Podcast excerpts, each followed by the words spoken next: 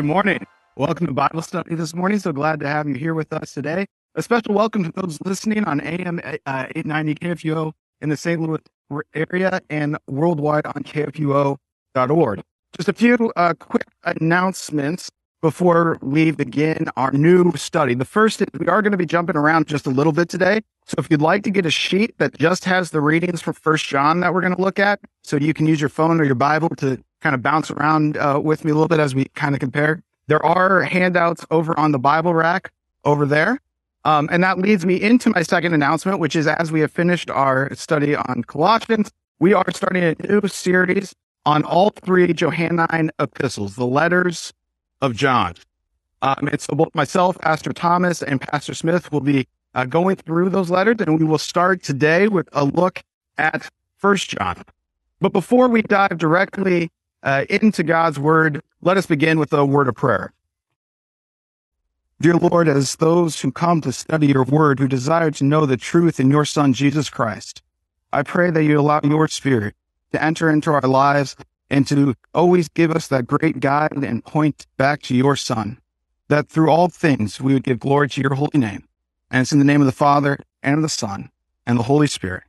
Amen. So we begin with First John, and a good place to begin with is kind of those interrogative questions that maybe you remember from when you were in second or third grade and you're learning a little bit about grammar. Who, and then I changed what, because it's a book. We know it's a book, a letter written. Um, but who, when, where, and why. So to answer the first question of who, who is the author of these three epistles? Um, the simple answer is it is the same John who wrote Revelation and the Gospel of John. Now, in recent years, there has been some uh, debate, but one of the things that is very convincing about this being John the evangelist, the apostle John, John the son of Zebedee, is that it is a very um, consistently held position by the early church fathers. That it is almost without um, question unanimous in the early church that these letters were attributed to John, specifically this letter of First John. And if you look at the writing, which we will over the course of the next couple weeks, uh, and that's part of the reason why we're going to be bouncing around so much today, is you will see just how similar the writing is to many aspects of uh, this apostle's gospel. Second question when? The epistles of John are some of the last books of the Bible we have written from a date standpoint.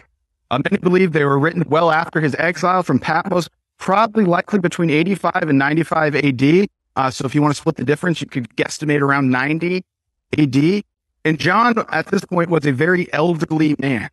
Uh, the early church fathers hold, and and uh, this the even the scriptures um, point to him being the longest living of the apostles, of the direct apostles.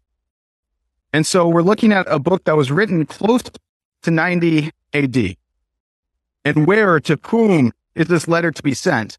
Uh, we don't have a specific answer. It's not like one of the Pauline letters where he named it, you know, Romans, and you're like, well, I wonder where he was sending that. Um, but we do have some good I would say, guesstimates as to where this is going. It's, it's probably someplace in Asia Minor. And part of that is because there's great evidence in the early church fathers that John, after Patmos, at some point came to reside in Ephesus. Uh, and one of the things that I noticed in kind of doing some study for this was a quote that I, I really liked because it kind of speaks to the consistency of the early church fathers and their witness to this book is that the evidence for John being in Ephesus is not overwhelming, but it is very consistent meaning you don't have John say, Hey, I'm in Ephesus. But it is consistent throughout the early church fathers that this uh, letter was written by John and that John was in Ephesus. And then finally, answer the question of why. Why did John write this letter? And this might actually be one of the most hotly contested kind of items of debate, partly because we have some good clues, but we don't have, again, any direct answers. But the bottom line is um, there were those pulling Christians, pulling those who are in the church away from the faith. And we'll really see this when we get into chapter two. But when you think about it in that context, that John is writing to a church where brothers and sisters in Christ are being pulled away from the faith by false hope and f- false gospel, whether we're works righteousness, whether uh, a Gnostic heresy, where like the physical is bad and only the spiritual is good, whatever it may have been, what's clear is that brothers and sisters in Christ those who have heard the gospel and its purity had been being pulled away from the faith, perhaps by even fellow brothers and sisters in Christ that had gone away from the faith. And so, with that kind of context, we get uh, his opening, the prologue, the first four verses of John chapter one. And it's an opening that you may notice probably sounds fairly familiar. That which was from the beginning. When you think of a book of the Bible that begins with something similar, what kind of immediately jumps to mind? John 1 and Genesis. Exactly. So let's go back to the Gospel of John, chapter 1. Like I said, we're going to jump around just a little bit today. And when you get to the Gospel of John, chapter 1,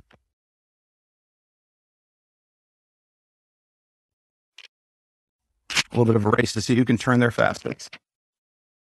You get to the Gospel of John, chapter 1, we see John say that in the beginning was the Word, and the Word was with God, and the Word was God. He was in the beginning with God, and all things were made through him, and without him nothing was made. That which was from the beginning. This should give you a pretty good clue as to what uh, he means by that which was from the beginning.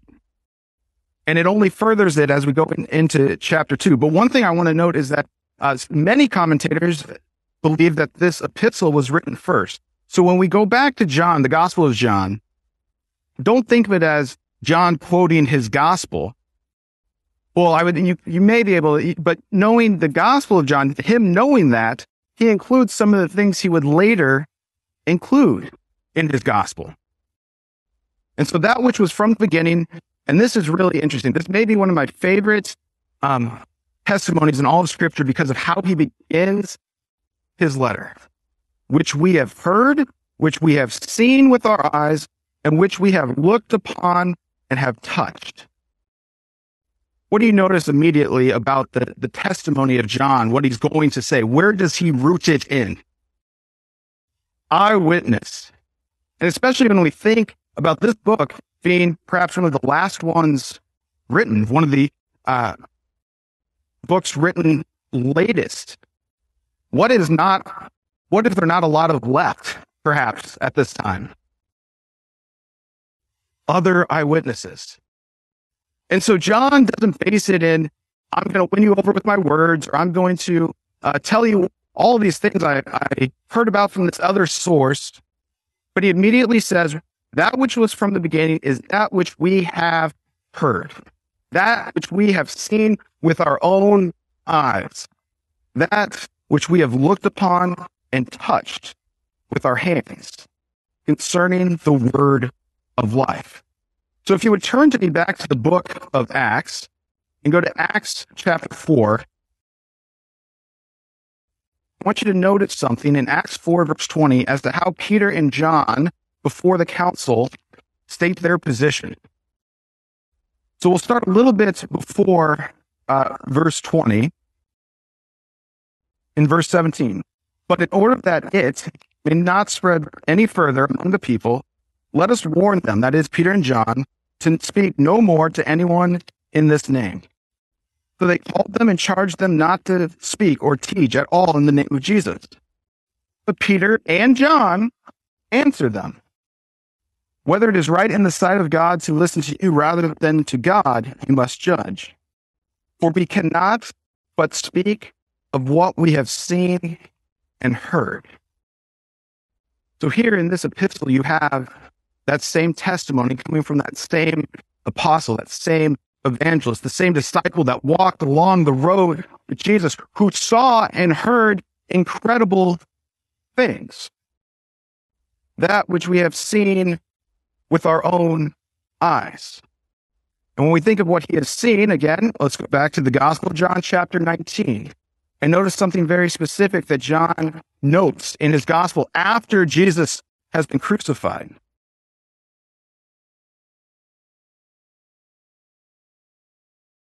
We read in John 19, verse 35. After Jesus had been crucified, he who saw it has borne witness.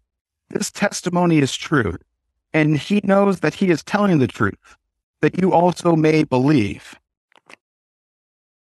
There's that same man saying the same thing in his gospel, right? How do I have this testimony? How do I write this gospel? Because this is what my eyes have seen. This is what I am an eyewitness to. Which we have looked upon and touched with our own hands. Now, who may come to mind when you think about looking upon and touching with his own hands? Someone who may demanded to do such a thing. Yeah, Thomas. And where do we get one of the accounts of doubting Thomas in the Gospels? Gospel of John, right? And you can see um, that, you know, when you think about the Gospel perhaps being written later, do you think maybe he had this letter in mind when he was remembering to include those sort of specific statements? That even us as disciples had one who doubted when he heard from us and said, until I see his hands and put my hand in his side, I'm not going to believe. And that disciple among us got to do that very thing. And we got to see him do it. Concerning the word of life. Now, there's, there's kind of three interesting things about this idea of life. And in Greek, much like the word love, that's always the famous example that in Greek, there's multiple words for the word love. And we're actually going to come to that a little bit in First John. There's also different words to sometimes describe life. There's the word bios, where we get biology, kind of the study of, of natural life, perhaps. Uh, there's another word for life to, to indicate the kind of the, the life of the soul or for the life of uh, one's inner being. But here we get a third word for the word life, Zoe. And that word means very distinctly, uh, I'll put it this way. What I love in the uh, lexicon, when you go and look up this word, it first mentions the opposite. The opposite of this word is just death. This word is that life that without this, there is no life. It is just the nature of actually being. It is the life that uh, one has by knowing there's an existence. It's the most fundamental, I would say, most fundamental, fundamental, critical, large view of the idea of life that one can have. And that word of life, the life, was made manifest. And we have seen it and testify to it and proclaim to you eternal life. Now we're going to go back again to the gospel of John, and we're going to finish reading a bit of John chapter 1. You notice we're only three verses into this, and how many similarities do we already see with John's gospel? But continuing where we left off, in him was life, and the life was the light of men. The light shines in the darkness, and the darkness has not overcome it. There was a man sent from God whose name was John, and he came as a witness to where, bear witness about the light, that all might believe through him. He was not the light, but came to bear witness about the light. And I should be clear there, he's talking about John the Baptist, which can get just a little muddy before. Um, so there's no confusion. That John, what he's, John the Evangelist is referring to there, John 1 is John the Baptist. The true light, which enlightens everyone, was coming into the world. He was in the world, and the world was made through him, and yet the world did not know him. If you go all the way to verse 14, and the word became flesh and dwelt among us, and we have seen his glory. Glory is the only Son from the Father, full of grace and truth. Immediately, when you hear word of life, when you hear in the Gospel of John, the word was made flesh, we should be thinking of one thing Jesus. That in him it is truly not only the words of eternal life, but he himself is the word of life, the word made flesh. And we testify to, testify to it and proclaim to you the eternal life, which was with the Father and was made manifest to us. And we're only through two verses. so you can see First John's, there's so much here in these epistles. I, why, even though it's not a great number of verses, even combined, all three, uh, it's going to take us a few weeks at, at, the very least, if not better part of six to maybe eight weeks to get through uh, all of it. But I'm going to stop right here after two verses and ask, are there any questions? If not, that's good. We can continue. But all right. Going into verse three. That which we have seen and heard, we proclaim also to you, so that you may have fellowship with us. And indeed, our fellowship is with the Father and with his Son, Jesus Christ. Now, one of the interesting things there is he asks, or he answers, Why are we doing this? So that you may have fellowship with us. Now, who's described by that word us? Who do you think that's proclaiming? Do you think it's just, maybe just John and maybe another guy? Or is he talking about something different? Believers? Okay. Yeah, the church at large. That what does it mean to be a part of the church, to be in fellowship? is to know that word of life. And he even connects it directly to that, that uh, indeed our fellowship in Greek is the koinonia is with the Father and with his Son, Jesus Christ. And we are writing these things that our joy may be complete. And once again, we go back to the Gospel of John. But this time it's not John 1, let's go to John chapter 15.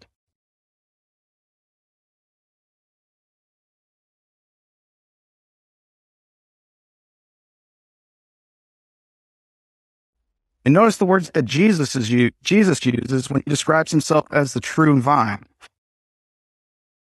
As the Father has loved me, so I have loved you. Abide in my love. If you keep my commandments, you will abide in my love, just as I have kept my Father's commandments and abide in his love. These things I have spoken to you, that my joy may be in you, and that your joy may be full. And what a what a wonderful connection there. And that's, I should have said that's 15, 9 through 11. I, I don't know if I announced the verses. So 15, 9 through 11. What a wonderful connection that is there. What did this apostle, what did this evangelist hear from Jesus? That as the Father has loved me, so I have loved you. I am saying these things so that your joy may be full. And when you think about what task Jesus gave the disciples to go and make disciples of all nations, evangelize, to spread the good news, it is connected directly to the good news that he shared to them that just as he took great joy in calling his disciples and in bringing salvation to the world, his disciples should take great joy in proclaiming that to others, that that joy may be complete. This is the message we have heard from him and proclaimed to you that God is light, and in him is no darkness at all. If we say we have fellowship him with him while we walk in darkness, we lie and do not practice truth. But if we walk in the light as he is the light, we have fellowship with one another, and the blood of Jesus, his son, cleanses us from all sin. And I'm going to stop for a moment and just think of that concept of walking in darkness versus walking in light. And it's not a concept that just begins in the New Testament. In fact, if you go all the way back to the prophet Isaiah, you go to Isaiah chapter 2. And this is one of the readings actually for the first Sunday in Advent. Uh, I forget which series in our lectionary. It's the, not this one, but maybe I think it's the one upcoming next Advent. For the first Sunday in Advent, we read from uh, Isaiah chapter 2, 1 to 5. The word that Isaiah, the son of Amos, saw concerning Judah and Jerusalem, it shall come to pass in the latter days that the mountain of the house of the Lord shall be established as the highest of the mountains, and shall be lifted up above the hills. And all the nations shall flow to it. And many people shall come and say, Come, let us go up to the mountain of the Lord, to the house of the God of Jacob that he may teach us his ways, and that we may walk in his paths. For out of Zion shall go the law, and the word of the Lord from Jerusalem. He shall judge between the nations, and shall decide disputes for many peoples. And they shall beat their swords into plowshares, their spears into pruning hooks. Nation shall not lift up sword against nation, neither shall they learn war any more. And listen to this uh, imperative statement, O house of Jacob, come, let us, let us walk in the lights of the Lord.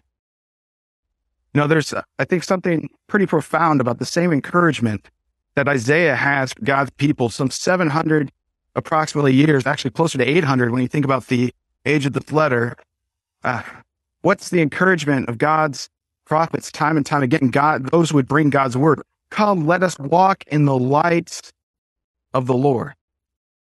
Come, let us walk not as the world would have us walk, but in the light of the Lord. Now, is there any other instance in the New Testament that you can think of where perhaps this contrasting of walking between light and darkness is pretty profound? Are you just going to wait for me to turn the next page and tell you? All right, let's go to Galatians. And a very well known section. In fact, some of you may not even turn to it in order to know it fairly well, but Galatians chapter 5.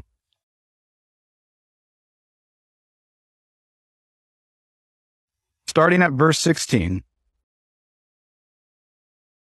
But I say, walk by the Spirit, and you will not gratify the desires of the flesh. For the desires of the flesh are against the Spirit, and the desires of the Spirit are against the flesh. They are opposed to one another to keep you from doing things you want to do. Now, if you are led by the Spirit, you are not under the law. Now, the works of the flesh are evident sexual immorality, impurity, sensuality, idolatry, sorcery, enmity, strife, jealousy, fits of anger, rivalries, dissensions, divisions, envy, drunkenness, orgies, and things like these. I warned you, as I warned you before, that those who do such things will not inherit the kingdom of God. But the fruit of the Spirit is love, joy, peace, patience, kindness, goodness, faithfulness, gentleness, self control. Against such things there is no law. And those who belong to Christ Jesus have crucified the flesh with its passions and desires. If we live by the Spirit, let us always walk by the Spirit. Let us not become conceited, provoking one another, envying one another. What do you notice in those two sections is presented?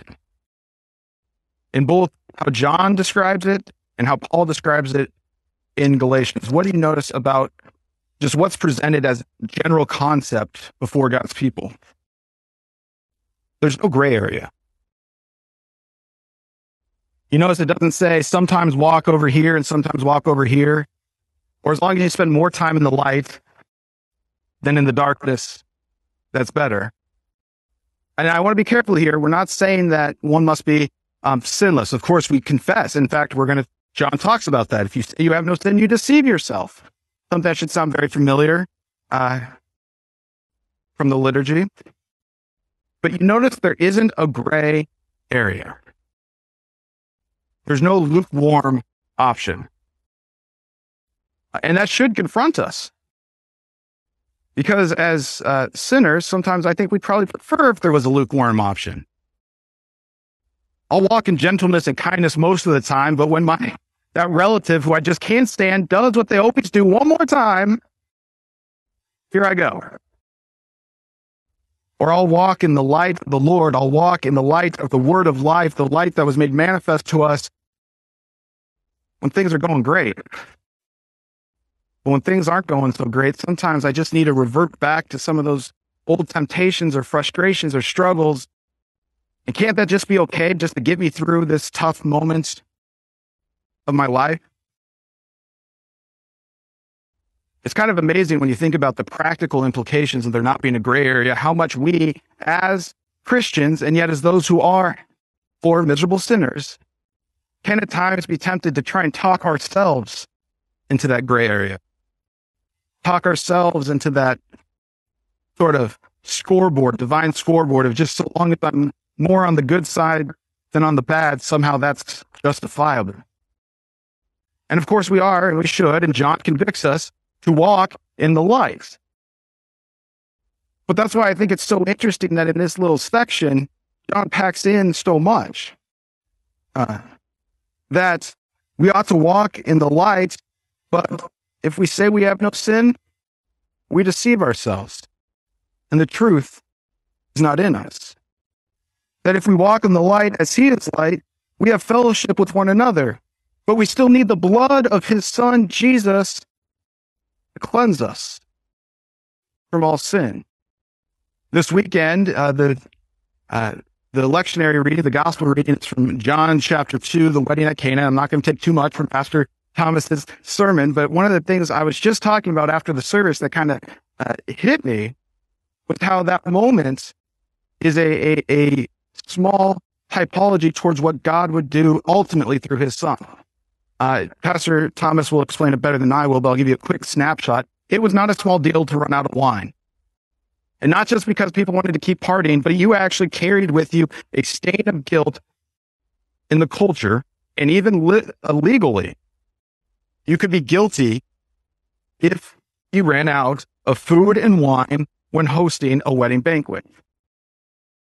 And so, what does Jesus actually do by turning water into wine? He didn't just give them a, a good time for the next three days.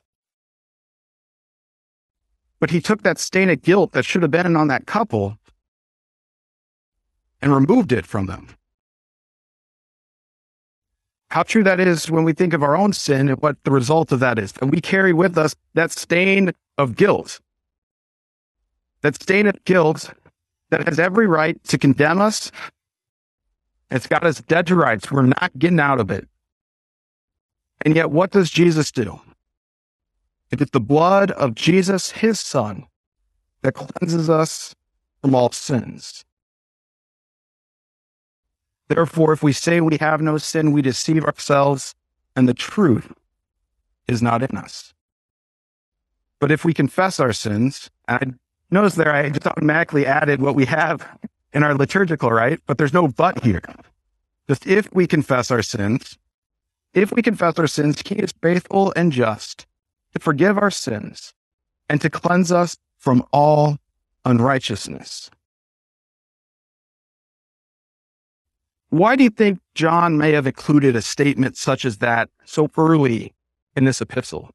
Why is it important to, to really map out right away that if we say we have no sin, we deceive ourselves and the truth is not in us? And that if we confess our sins, he is faithful and just and will cleanse us from all unrighteousness.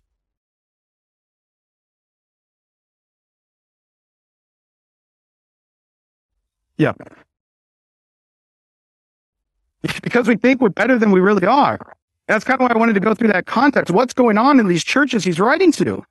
There are some who have remained faithful, and yet there are some who have strayed, some who have been led away, some who are leading away. And so, what's John's goal ultimately? One aspect is to speak to the truth, the purity of the gospel, but practically speaking, What's the goal that these believers would have? To walk in the light. Okay. You look at verse three. What does he what does he desire? Bring them to faith, and specifically so that you too may have fellowship. What is going to have to happen between those who have remained faithful and those who have strayed for them to have fellowship? I think there's there's a couple options, right? One is, well, they never address it, never speak of it again, and it's that unspoken secret that no one wants to talk about. That's not the good option. the other option is, well, those who are faithful lord it over those who strayed and uh, constantly beat them up about it to the point where they don't want to even come back because they feel so bad about it. Also, not the good option. What does the desire to have fellowship mean when there's a split? And if not, well, let's just combine beliefs to get to a happy medium. I should say there. That's maybe the third not good option. Confession and absolution. Yeah.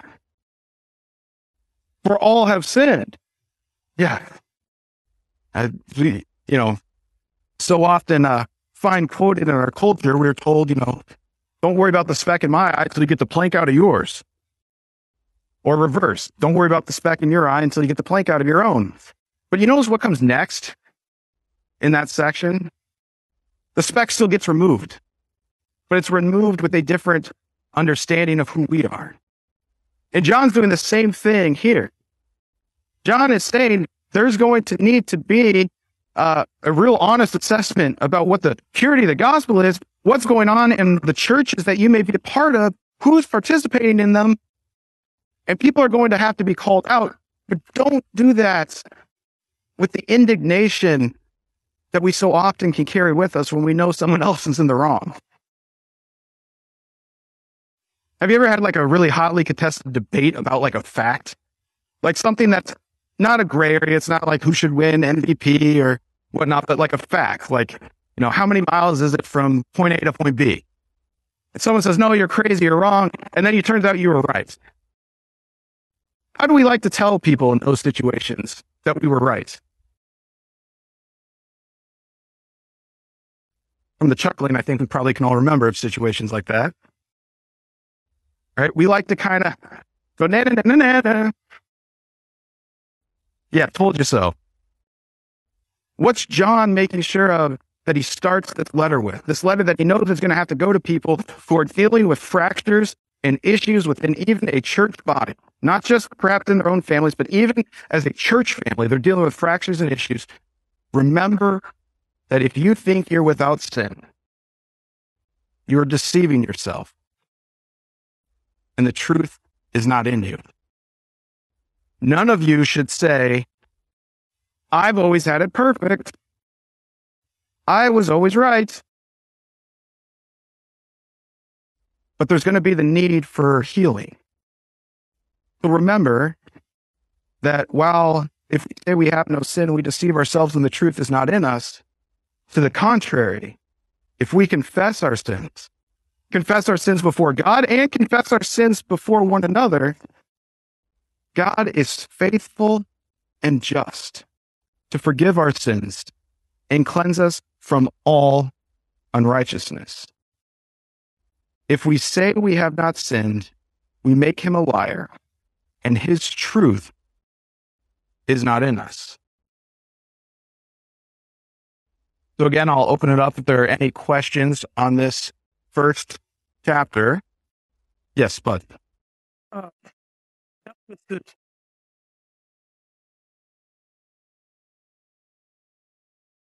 yeah, and that's where many people believe this may have been written to maybe an early sort of Gnostic heresy, where um, the the idea that the physical is not good. The spiritual is only good. So Jesus is only good. He must not have been here, you know, uh, physically. And there were all sorts of um, heresies in the early church, which we could spend probably days upon days upon days going over.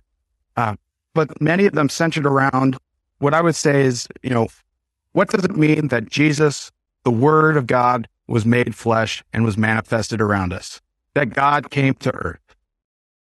Did it mean that God gave up his godness and just was a man only and then later on resumed it? That's one heresy. No, God was, Jesus was 100% man, 100% God. Does that mean that God only pretended to be a real man and that it just looked like flesh, but it really was only in spirit? No, God was 100% man and 100% God. And so, yeah, by going through with the ideas that we have heard and we have seen and we have looked and we have touched. John connects it to what? Almost like the kindergarten answer, right? Our five senses. Just need smell. I'm glad he didn't talk about what he just smelled. In those days, there wasn't deodorant, so I want to know what he smelled. Yeah. And so, yeah, you're absolutely right, bud, that there, there, there is a specificity and an intentionality by which he begins this letter. Um, and it, it points to the reality that I myself, I, John, have touched him.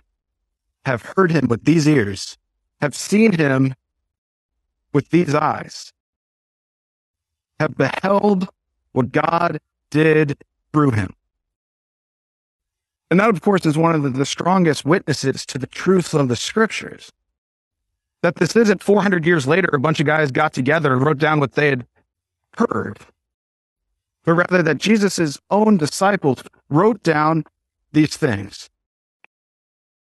Wrote down these things so that we may believe. Um, I wasn't planning to do this, but once again, go back to the Gospel of John. At the end of the Gospel of John, notice how John describes the purpose of his writing. Uh, John 20, verse 30. Now, Jesus did many other signs in the presence of the disciples, which are not written in this book, but these are written so that you may believe that Jesus is the Christ, the Son of God, and that by believing you may have life in his name. There are moments where we don't know, for example, what happened when Jesus was on the road from this place to that place. We were told he went from this city to that city. He probably didn't just walk silently the whole time. There are probably conversations, probably interactions.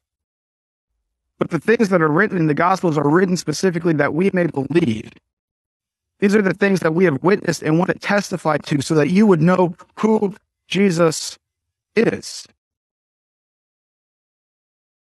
And you know what's kind of interesting um, when you look at verse 10 that if we have not sinned, we make him a liar and his word is not in us. Sorry, if we make if we say that we have not sinned, we make him a liar.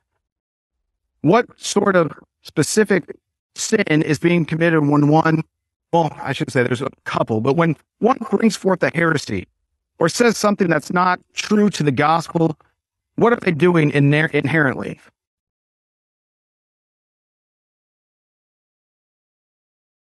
What? Breaking the first commandment? What's another commandment, though, that they're breaking? I mean, there's probably many when you think about it, but specifically, when one spouts out, says things that are inherently false about God, yeah, they bear false witness. Likewise, if one thinks that as a Christian, they're so perfect, they're so good that they have not sinned. We'll just use those two commandments. What two commandments are they easily, right off the top, breaking? One and eight, uh, among others. There may be many others that are included with that. All right. And we'll continue uh, the first two verses of verse two. And actually, why it stopped there, you may think, well, why are we only doing two verses of verse two? So that's actually one of the lectionary readings again right after Easter. Just these first uh, few verses and the first two verses of verse two. And you'll see why very quickly why it's often included with chapter one. So John then goes from this kind of preamble about the reality of what he wants to do, the reality of our situation before God, and proclaims to the people, My little children, I write these things to you so that you may not sin. Now, what do you notice right away about the tone that this letter takes? Endearing, okay?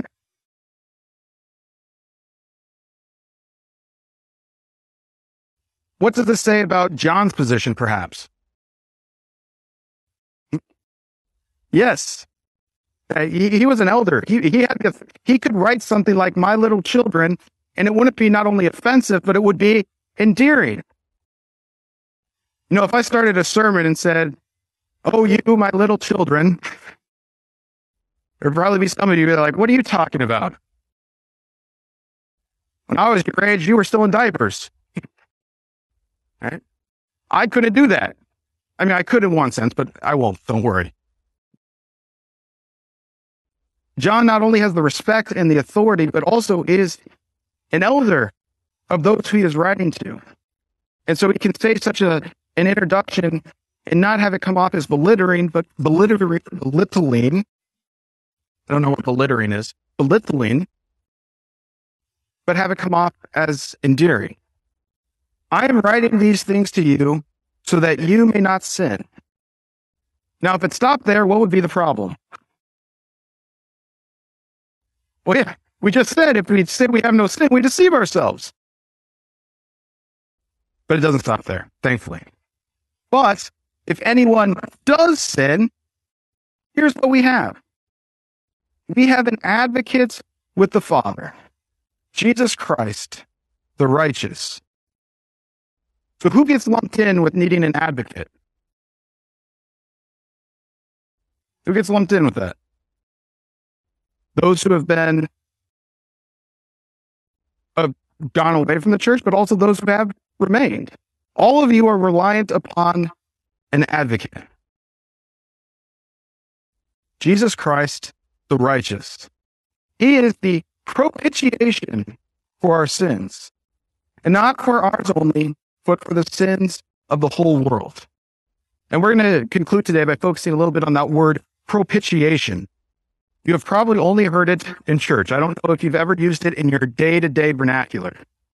Uh, and even though we have a decent crowd here, if I were to take a poll, at the very most, it may have happened once amongst all of us, right? Maybe one time there was some reason that you used the word propitiation in a day to day conversation outside of discussing the scriptures.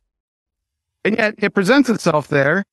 And many people may wonder, so what does that even mean? It sounds nice. I mean, just by the context, we can kind of figure out what it must be, right? It must have to do something with its advocating for us. It must be something about the, the cleansing of sin for us, just based on the context of where it occurs. But one of the things that I think is so interesting about this word, and in Greek, the word is hilasmos, um, and in its varied forms, that's just the root word. But the propitiation means a necessitated, a necessitated appeasement, meaning this is the necessary appeasement for our sin. That he was the one who had to come to give his life for your sin. And not just your sin, but the sins of the whole world. He was the one who had to be the one to do it. Now, what comes to mind when you think about God declaring that this one will have to come? You go back to the Old Testament. Okay. Genesis 3, right? There will be one who will come and you will strike his heel and he will strike your head, crush your head, bruise your head. All right, when else though? Especially as I don't want us to think about Lent too early, but we'll be in Lent before you know it. Yeah. Yeah, the suffering servant, right? That he was wounded for our transgressions. That wasn't a, well, that's, that's kind of what happened. No, he needed to be wounded for our transgressions. He needed to be stricken, smitten, and afflicted for our iniquities. And all of that is kind of what's wrapped up into propitiation, that this is the necessary appeasement, the necessary one to come to forgive our sins, to come for our sins, and not for ours only, but for the sins of the whole world. And you see the scale by which John kind of introduces this epistle. He starts with himself. He starts with himself, what he's seen, what he's touched, what he's heard, what he's beheld. And then he talks about the fellowship of the church. And then he talks about the fellowship that he desires for people to have with the church. But what I like about this is he ends with the reminder that this is for the whole world not just for a few people in Asia Minor, not just for a few people in St. Louis County or in Des Peres, but this is for the whole world. There was a necessary, ness, I'm going to get that word at some point, necessary appeasement for our sin.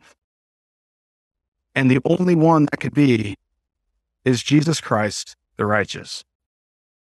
So we're going to conclude today with that. Um, I have to my great joy, a baptism to get over to in the sanctuary where I get to baptize my daughter. So I'm going to get some things uh, set up for that. Uh, but before we close, are there any questions? All right, let's close with prayer. Lord, as your apostle and evangelist John has told us, if we think we have no sin, we are only deceiving ourselves and your truth is not in us. But as those who are poor, miserable sinners, Lord, I pray that we would take great comfort in knowing that when we confess our sins, you, Lord, do not uh, condemn us, but you are faithful and just and forgive us of those sins. I pray that you would allow that blessing to permeate in how we approach others and their sin in our life, that we would be humble and gracious, uh, even in those moments where we don't really feel like it. And that in all things we would remember the great gift that your Son gives to us, that as the propitiation of our sins, of the sins of the whole world, we would hold dear, hold fast, and take great joy in knowing your Son, Jesus Christ. In the name of the Father, and of the Son, and of the Holy Spirit. Amen.